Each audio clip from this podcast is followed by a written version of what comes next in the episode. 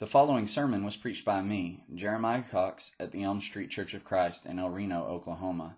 It is my prayer that you are edified by this study, and I encourage you to test all things by the Word of God.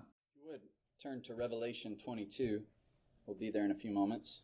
Revelation chapter 22. It's wonderful to be with everyone this morning. It's wonderful to see some visitors with us. You are our honored guest, and we always love to see visitors, but especially it's a blessing when some of our own are out of town um, and you fill that void. And, and we're so blessed to have you with us and encouraged by your participation. We hope that you have been encouraged as well and that the worship has been edifying and above all that it's pleasing to God. I hope that our study this morning will be of benefit and will be encouraging to you. And we we pray that all things, of course, are done in accordance with God's word. So, in a sermon, um, let us test all things and and turn to the scriptures to find out whether these things are so. In Revelation 22 and verse 16, we read a, a name or a title or a description given um, Jesus, the Son of God, by himself. In John's revelation, toward its end, uh, Christ reveals himself, saying, I, Jesus, have sent my angel to testify to you these things in the churches. I am the root and the offspring of David. Then he calls himself the bright and morning star. It's been said before, and is a saying I think is fairly familiar, that every name that he wears, Jesus, is a blessing that he shares. And so it's always beneficial, I think, to look at a name or a title or description given the Son of God to, to see the, the multifaceted blessing that he gives to us and, and all that he does and all that he is and all he continues to be. Here, he is called by himself through the revelation of John's vision as the bright and morning star.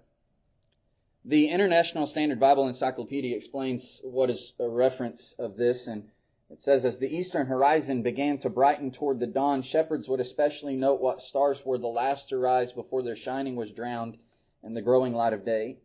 These, the last stars to appear in the east before sunrise, were the morning stars, the heralds of the sun. The Holman Illustrated Bible Dictionary says that the planet Venus appears as the morning star at dawn. Albert Barnes and other scholars agree with this. He comments about the morning star and says that the morning star is that bright planet Venus, which at some seasons of the year appears so beautifully in the east, leading on the morning, the harbinger of the day. It appears as the darkness passes away. It is an indication that morning comes. It is intermingled with the rays, first rays of the light of the sun. It seems to be a herald to announce the coming of that glorious luminary.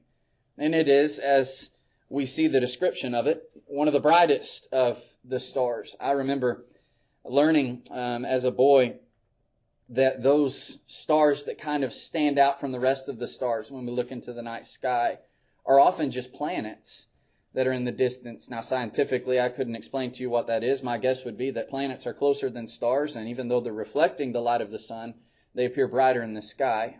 Be that as it may, whatever the, the scientific case may be, those planets are often outshining the stars. And so, not only is this bright and morning star that which continues to shine in the midst of the dawn of a new day and brings in that new day, but it outshines all the rest of the stars. It is one that is brighter and more uh, radiant than the others. And figuratively, what this indicates, and we'll see this hopefully in the lesson, is, is brightness and splendor in a figurative way, especially in regard to the magnitude of who Jesus is. The greatest man to ever live, the King of kings, the Lord of lords, and the one who brings hope. But it certainly has that connotation of hope. And I think that we consider it as the Bible describes who Jesus is as the bright and morning star. There are powerful and encouraging lessons to be taken from this. I would suggest to you that one of the first lessons that we can learn by the very context and the description of Jesus as the bright and morning star in Revelation 22 and verse 16 is the transcendent splendor of Christ's kingship. In other words, as we'll note, he is king of kings. He, there's no other king that has ever come close to who Christ is. He is transcendent. He outshines them all. And so bear with me as we, we go through this first part, and then we'll, we'll make application to the description of Jesus as the bright and morning star as it relates to his kingship, namely as the King of Kings. Consider the greatly anticipated kingdom of prophecy. In the Old Testament, this is one of the main topics of prophecy that we read about. And obviously, it has to do with the Messiah, the messianic kingdom. And this was something, even though the Jews had a misunderstanding of it in its very nature as it pertained to a spiritual kingdom, and they thought it to be a physical kingdom, nevertheless, they greatly anticipated it. It was what they were looking forward to. Not just the coming of the Messiah, but the meaning that came with the Messiah, that there would be a transcendent kingdom that would be established. Of one of many places we read of this is in Isaiah. And in Isaiah 1, after describing the sinfulness of the nation of Israel and, and how they had allowed injustice to prevail and idolatry was definitely the description of the people of God at that time. Verse 27 of Isaiah 1, after talking about all of that negative, he leads to a positive. Zion shall be redeemed with justice and her penitents with righteousness. Those who turn away from these things, and that is the remnant we read of in fulfillment in the New Testament, shall be saved. There will be righteousness. There will be justice. And it came with that kingdom of prophecy. And we see that in the very next chapter, in verse 1 of chapter 2 of Isaiah. The word that Isaiah, the son of Amoz, saw concerning Judah and Jerusalem. Now it shall come to pass in the latter days that the mountain of the Lord's house shall be established on the top of the mountains and shall be exalted above the hills and all nations shall flow to it. Many people shall come and say, Come and let us go up to the mountain of the Lord's house, of, of the Lord, to the house of the God of Jacob. He will teach us his ways, and we shall walk in his paths, for out of Zion shall go forth the law, and the word of the Lord from Jerusalem. He shall judge between the nations, and rebuke many people. They shall beat their swords into plowshares, and their spears into pruning hooks. Nation shall not lift up sword against nation, neither shall they learn war anymore. I want us to consider especially the context of this very prophecy. We demonstrated just very briefly that chapter 1 spoke about how essentially that nation of God was turned against him. They had gone after idolatry and they were actually supporting injustice and they were supporting even murderers were in their midst, we read in chapter 1. Instead of condemning the murderers, they were actually they got off scot free. Justice was no longer within the nation of Israel. They were completely opposed in the most fundamental ways to God to the extent of turning to false gods. And so they were, as we described in this morning's Bible class, enemies of God. But here is a time where those who are penitent will be made righteous. There will be justice. It will prevail. There will be renewal and there will be salvation. And it would come with this kingdom of prophecy. Consider that description in verse 4 when he says, They shall beat their swords into plowshares, their spears into pruning hooks. They were opposed to God, and that weaponry seems to describe that idea of them being opposed to God, and, and now they're actually going to be working for God. They're going to be plowing, they're going to be sowing, they're going to be pruning. They are those who are now on God's side, and it would be ultimately as they are partakers of this messianic kingdom. And it was greatly anticipated because of the, the deliverance that comes with it. And it's quite obvious by our knowledge of the scriptures that this is a spiritual deliverance. But even more than that, it would come with great dominance. And Daniel chapter 2, in that description of the image of Nebuchadnezzar and the fulfillment or the, the the interpretation of that particular dream by Daniel when he's talking about that being the kingdom of God that would come. It says that in the do- days of those kings in Daniel 2 and verse 44, the God of heaven will set up a kingdom which shall never be destroyed, and the kingdom shall not be left to other people. It shall break in pieces and consume all these kingdoms, and it shall stand forever. Here's a context of four kingdoms who were of world dominance, but they all fell. The greatest was Babylon, and one came after it was still was a world empire, even though it paled in comparison to the, the greatness of Babylon, and it failed as well. The Medo-Persian Empire, then the Grecian Empire, and then the Roman world empire as we know it when the Gospels are introduced is in effect. Yet the kingdom of God would dash into pieces, destroy all these kings. There would never be another world empire is essentially what Daniel is prophesying about. It will never be destroyed. It will be world dominant. So they not only anticipated the deliverance in this messianic kingdom, but the dominance of this messianic kingdom. But we know that unfortunately, they had a misguided perspective of this. They thought of it in a very physical way. The current oppression that they were under when the New Testament is written is the Roman oppression of that world empire. And so their view of the Messiah is that the Messiah would come and deliver them from that Roman oppression, set up a physical kingdom that would completely dominate all other kingdoms, and it would be established on earth forever. And we see that in one of many places in John the sixth chapter. Remember when Jesus fed those 5,000, not including men, or not including women and children. And then those men, when they had seen the sign in John chapter 6 and verse 14 that Jesus did, said, Truly, the prophet who is to come into the world. This is the prophet. This is truly the prophet who is to come into the world. And that's obviously a messianic reference. I think we know that.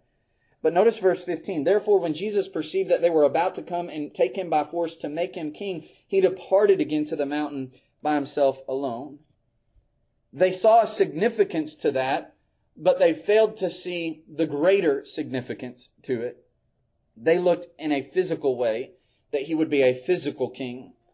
But it's quite obvious by Scripture's revelation that the kingdom would be spiritual. And Jesus kind of intimated that in John 6. In verse 26, when they eventually found him, he told them, Most assuredly I say to you, you seek me not because you saw the signs, but because you ate of the loaves and were filled. Do not labor for the food which perishes, but for the food which endures to everlasting life, which the Son of Man will give you, because God the Father has set a seal on him. Son of Man is another messianic term. So he says, I am who you think I am, but I'm not bringing what you think I'm bringing. And so they, they looked at him as this messianic king, as the one who would set up this eternal kingdom, but they looked at that in a physical way. And he said, wait a second, I don't come to bring physical deliverance from physical oppression, not from this Roman oppression. The greatest oppression that you're subject to is the oppression of sin and spiritual death which it brings.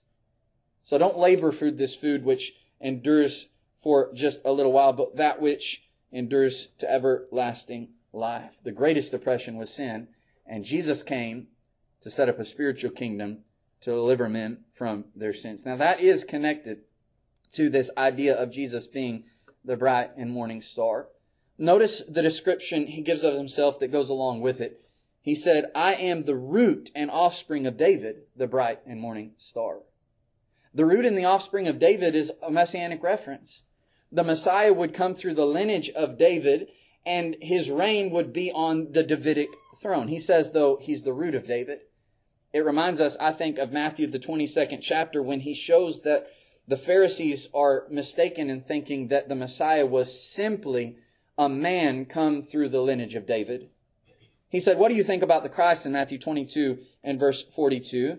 And they said, The son of David. Whose son is he? The son of David. And he said to them, How then does David in the Spirit call him Lord, saying, The Lord said to my Lord, Sit at my right hand till I make your enemies your footstool. If David then calls him Lord, how is he son? And he's not saying you're wrong in that he is the son of David.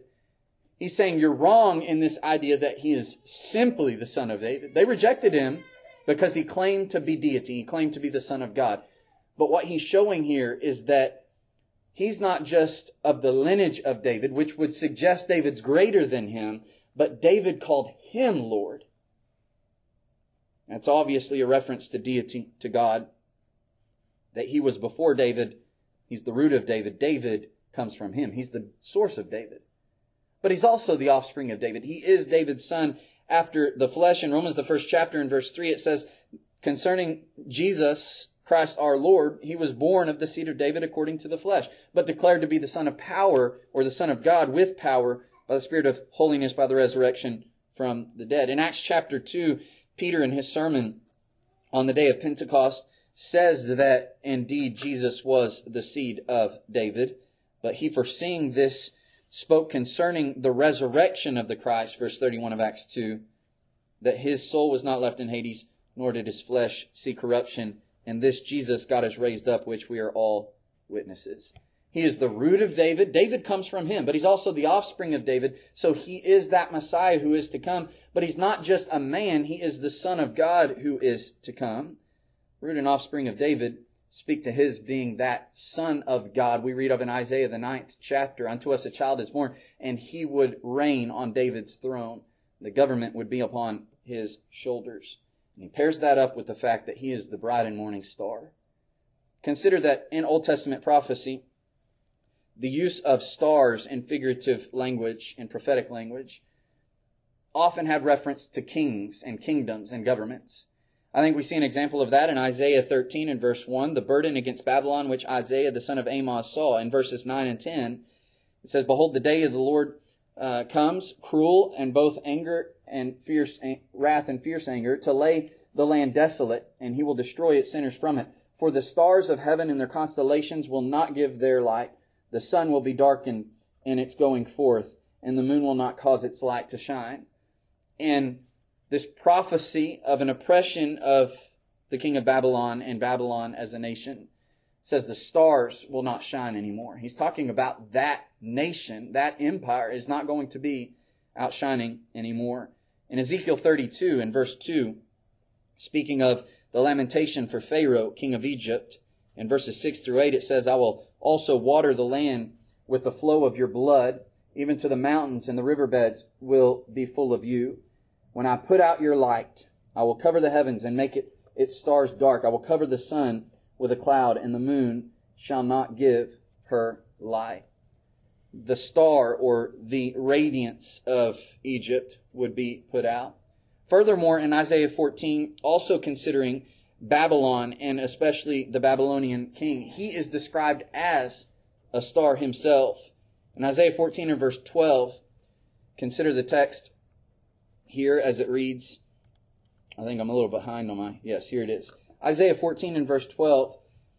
Speaking of the king of Babylon, he says, "How are you how you are fallen from heaven, O Lucifer, son of the morning? How you are cut down to the ground, you who weaken the nations." For you have said in your heart, I will ascend into heaven. I will exalt my throne above the stars of God. I will also sit on the mount of the congregation on the farthest sides of the north. I will ascend above the heights of the cloud. I will be like the Most High. Yet you shall be brought low, or brought down to Sheol, to the lowest depths of the pit.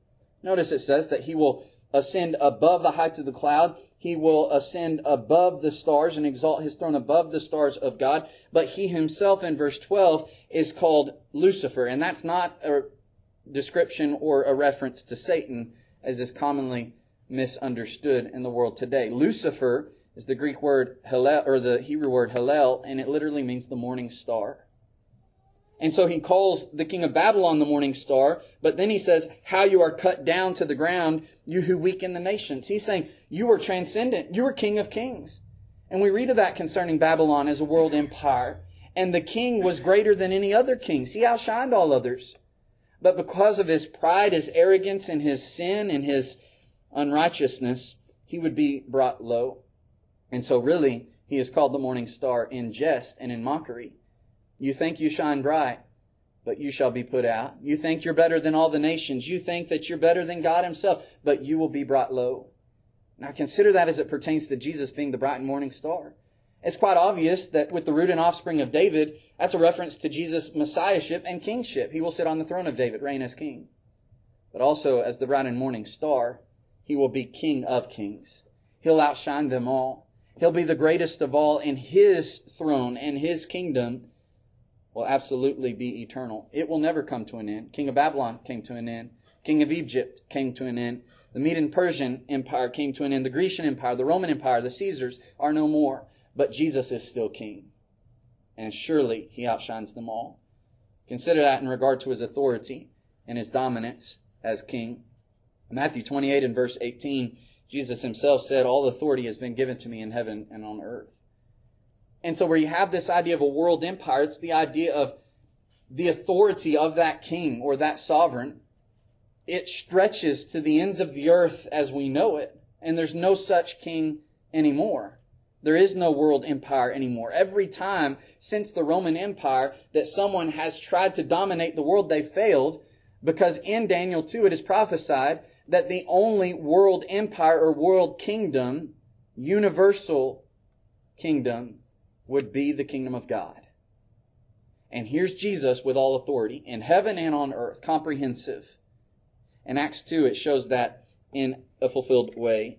Verse 34 in Peter's sermon, he says, David did not ascend into heavens, but he says of himself, The Lord said to my Lord, Sit at my right hand till I make your enemies your footstool. Therefore, let all the house of Israel know assuredly that God has made this Jesus, whom you crucified, both Lord and Christ. He is reigning above all. He's in complete control, and you should be subject to him. He certainly is your Lord. He certainly is your King. You're just not submitting to him, is the message. And that's why they said, What shall we do? What do I do to come under his authority? What do I do to submit myself to him? Because he has all power both to save and to destroy. He is completely dominant. He is certainly king of kings.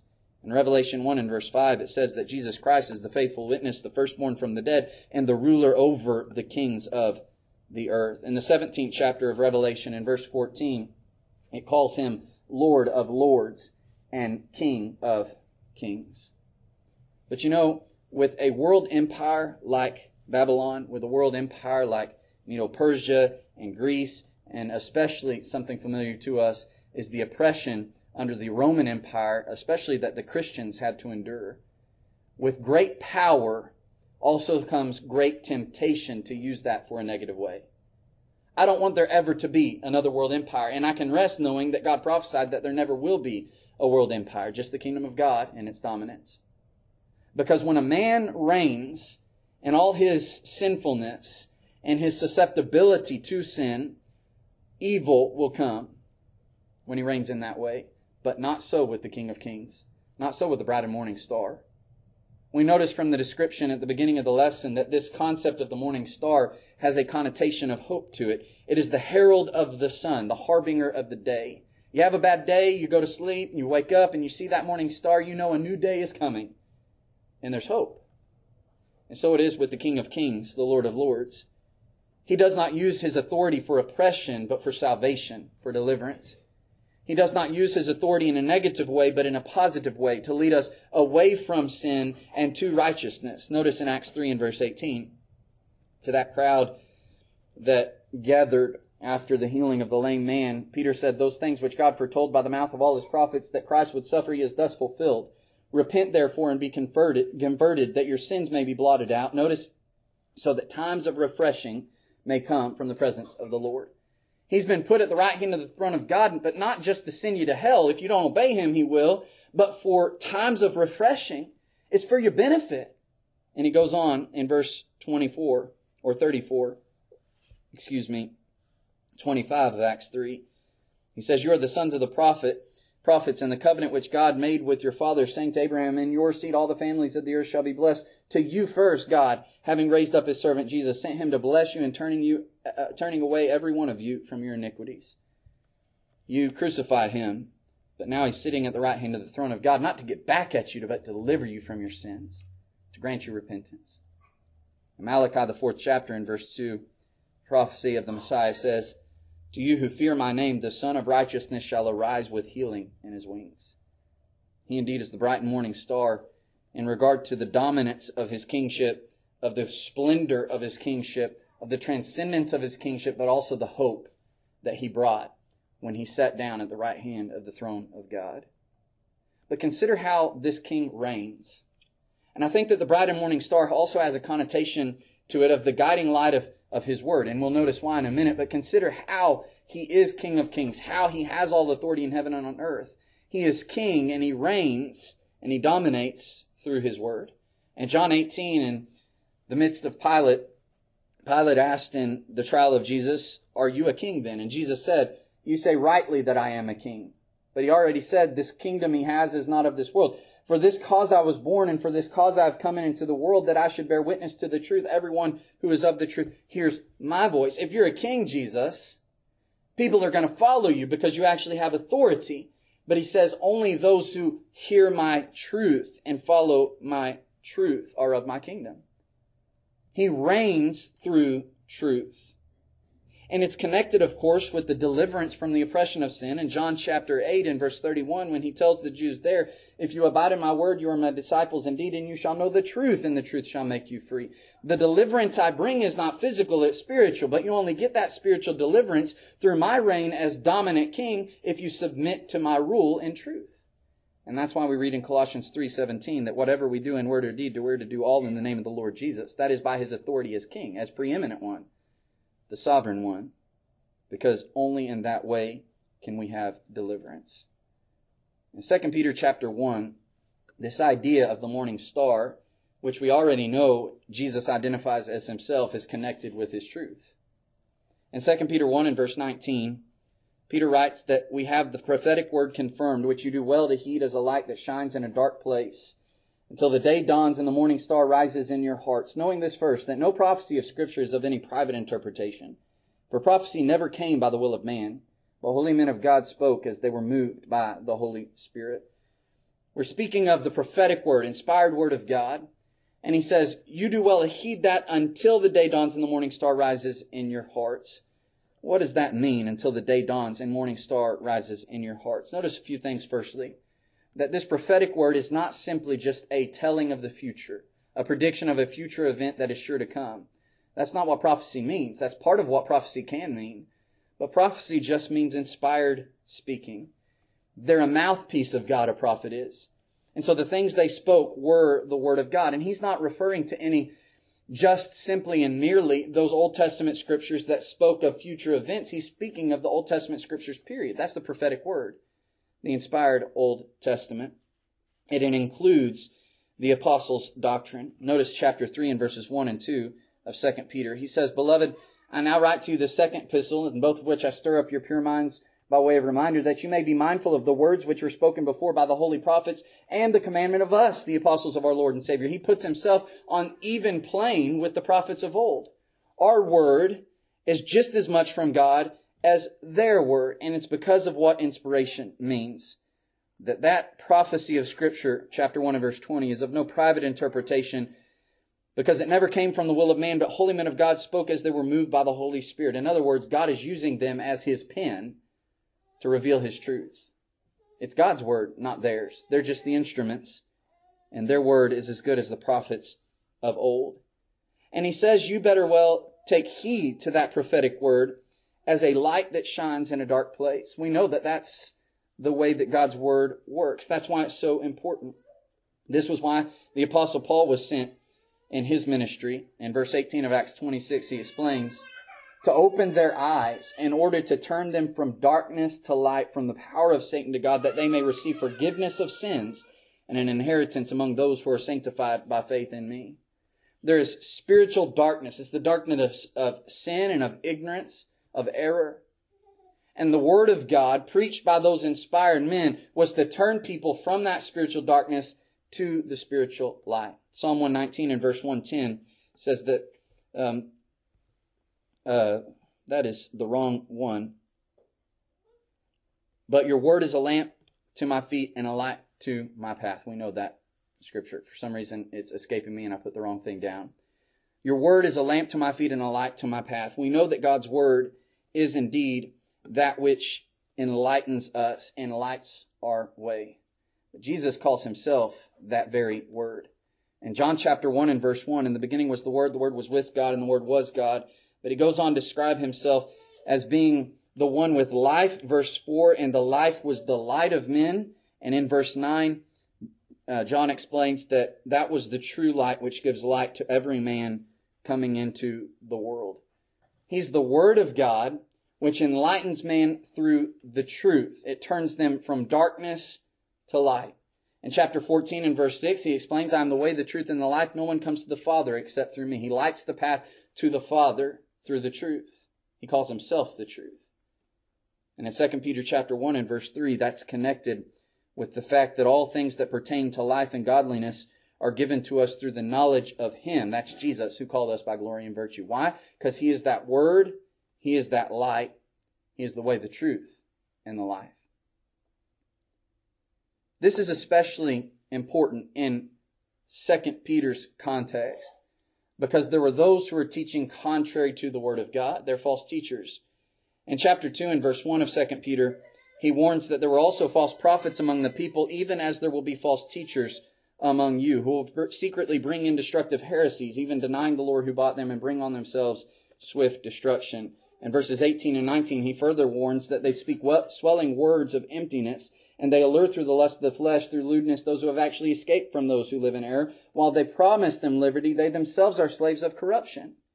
And that's when he says in chapter 3 in verses 1 through 3, I'm writing to you to remind you, knowing this first, that scoffers will come in the last days, and what they're especially going to do is deny the prophecy, the word of God that says Jesus is coming in the end. So we consider that in light of the verses of 2 Peter 1, verses 19 through 21. There are false teachers among you. They're saying things contrary to the Word of God.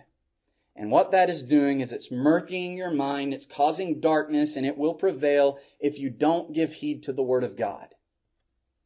And he says, in addition to what is more sure than his eyewitness testimony of Jesus' majesty, which solidifies the understanding that Christ will appear again in glory, and that's especially what is being denied by the false teachers there. Not only does that confirm that our word is true, but the prophetic word is even more sure. We so have the prophetic word confirmed. That word confirmed is just a meaning of stable. He's saying that it's, it's not confirmed by the eyewitness testimony. He's saying in addition to the eyewitness testimony, what is even more sure than that, what makes you more confident in the things we spoke to you that now the false teachers are denying and teaching you error is the very word that is inspired of God. And you would do well to heed that as a light that shines in a dark place until the day dawns and the morning star arises in your hearts. He's saying, take heed to the inspired prophetic word so that this darkness is overwhelmed by the light of truth and these false teachers can't take advantage of you. You can overcome them as 1 John 4 talks about because the one who is of God has overcome the world by their faith and faith comes by hearing and hearing by the word of God. But he says that until the day dawns and the morning star rises in your hearts. It's obviously this knowledge of Jesus that comes through his word. There's a connection there of Jesus dwelling in our hearts and the light dwelling in our hearts. And we made that connection of the light through his word.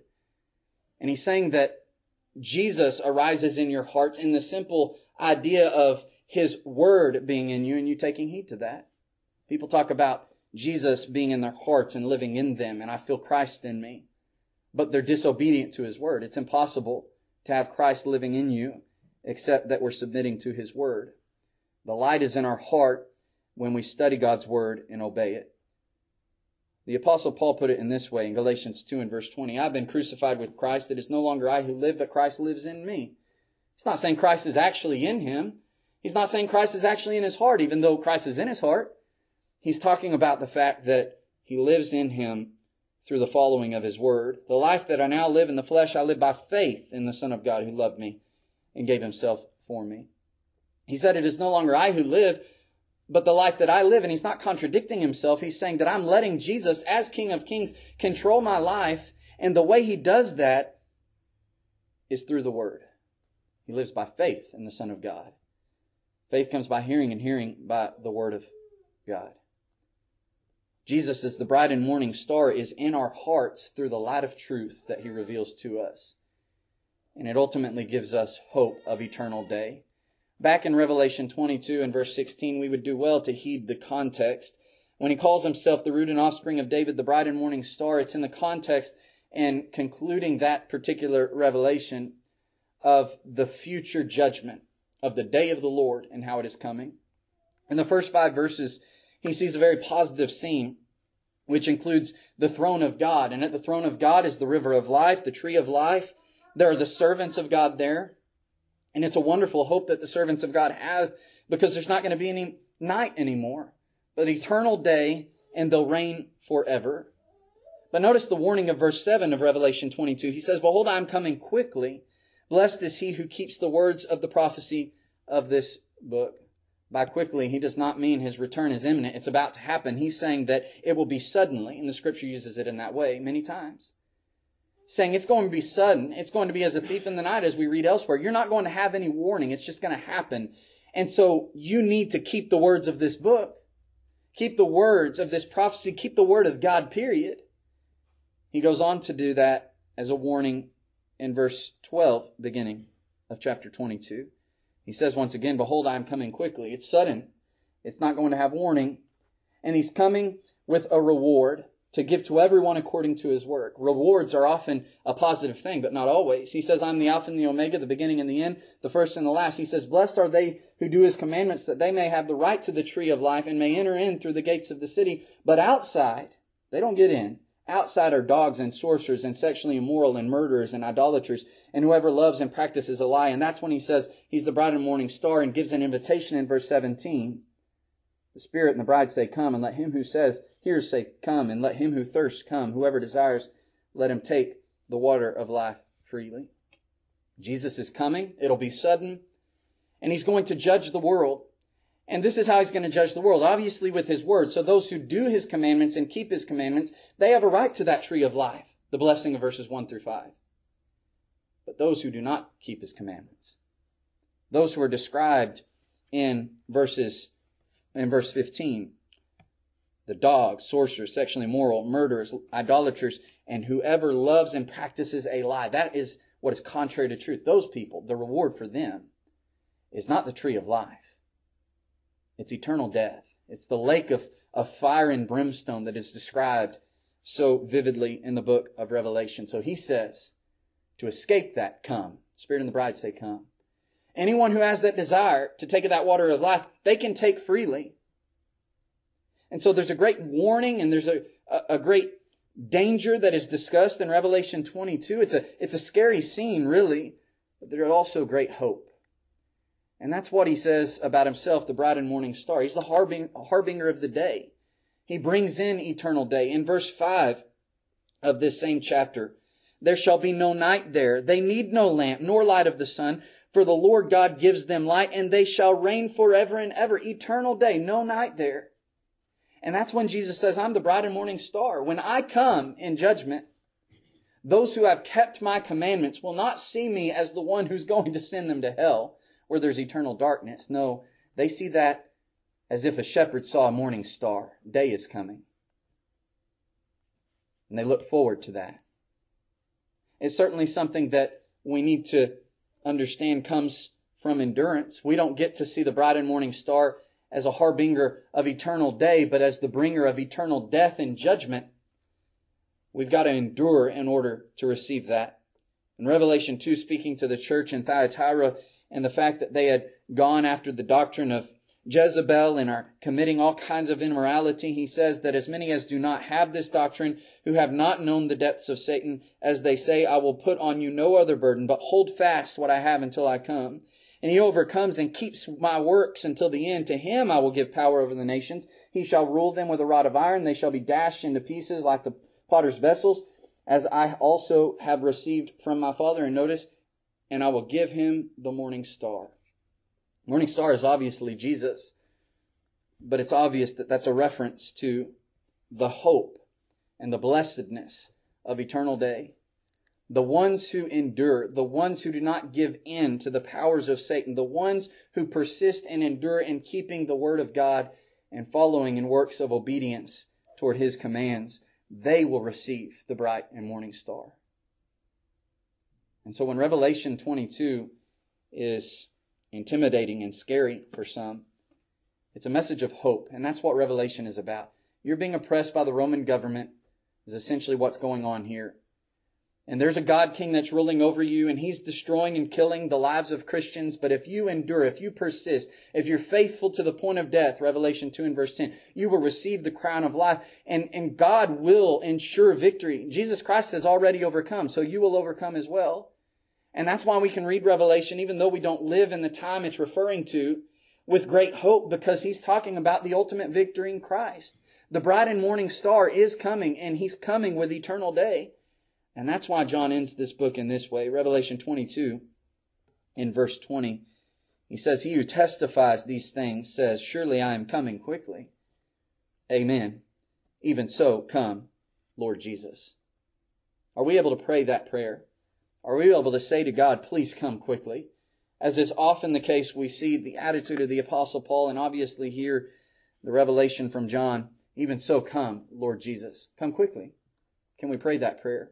We can't if we're at enmity with Him. We can't if we're in sin because the coming of that day means utter destruction for those who are not in fellowship with God. But those who are submitting to the King of Kings, Those who are following the light of truth, those who have a relationship with God through Christ, see Him as the bright and morning star. And He's bringing in eternal day. I can't wait till that day. And neither can any other faithful Christian. It is such a blessing that He wears that description, that name of the bright and morning star. Because He shines light for us to follow. He'll get us to heaven. And He is indeed the indication of a blessed hope of eternal day. And everyone can have that blessing. Remember in verse 17, the invitation to anyone who desires to take of the water of life freely. The Spirit and the bride say, Come.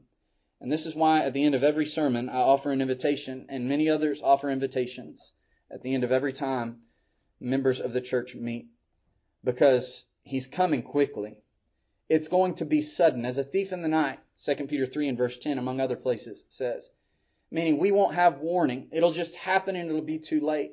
And so while you have time now, the long suffering of the Lord is your salvation. Come and partake of the water of life by being baptized into Christ for the remission of your sins.